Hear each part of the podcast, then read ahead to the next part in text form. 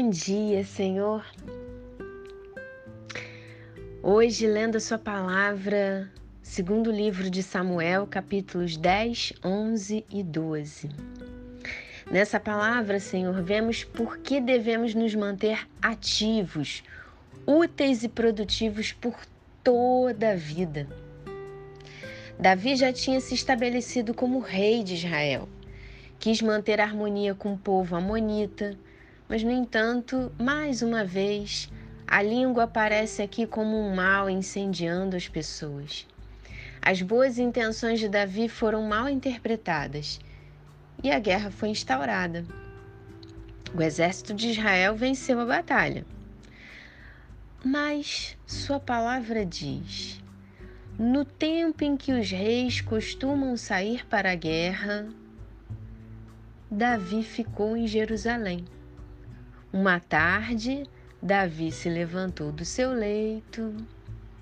E assim Davi, por não estar aonde deveria, lutando pelo seu povo, por Davi estar ali usufruindo de descanso e ócio, enquanto seu exército estava dando a vida por ele e pelo povo. Davi deu lugar ao pecado.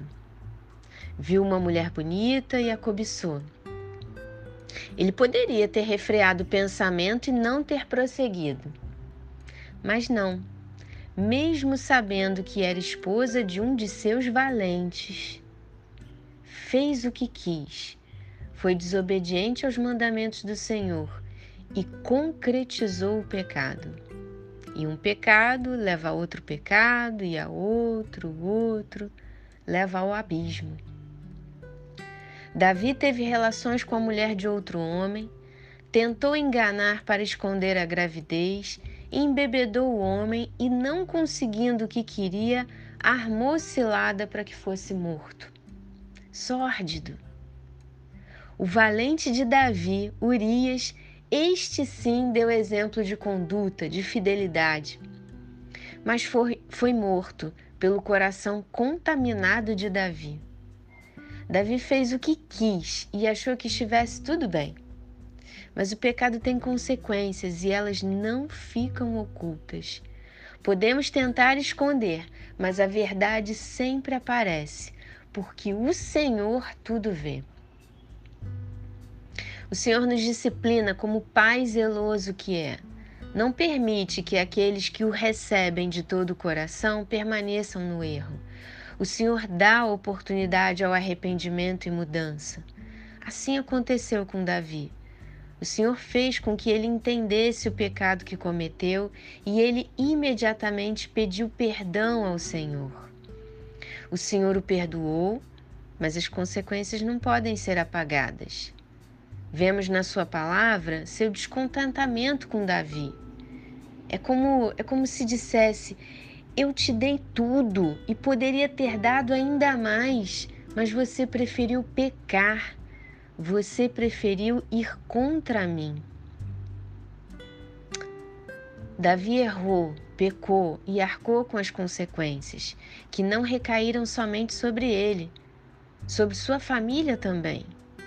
O nosso pecado pode atingir alguém que nem tem nada a ver, pode atingir gerações futuras, não sabemos o tamanho do estrago do pecado, melhor não cometê-lo. Davi jejuou, sofreu profundamente enquanto entendia que podia suplicar por sua intervenção.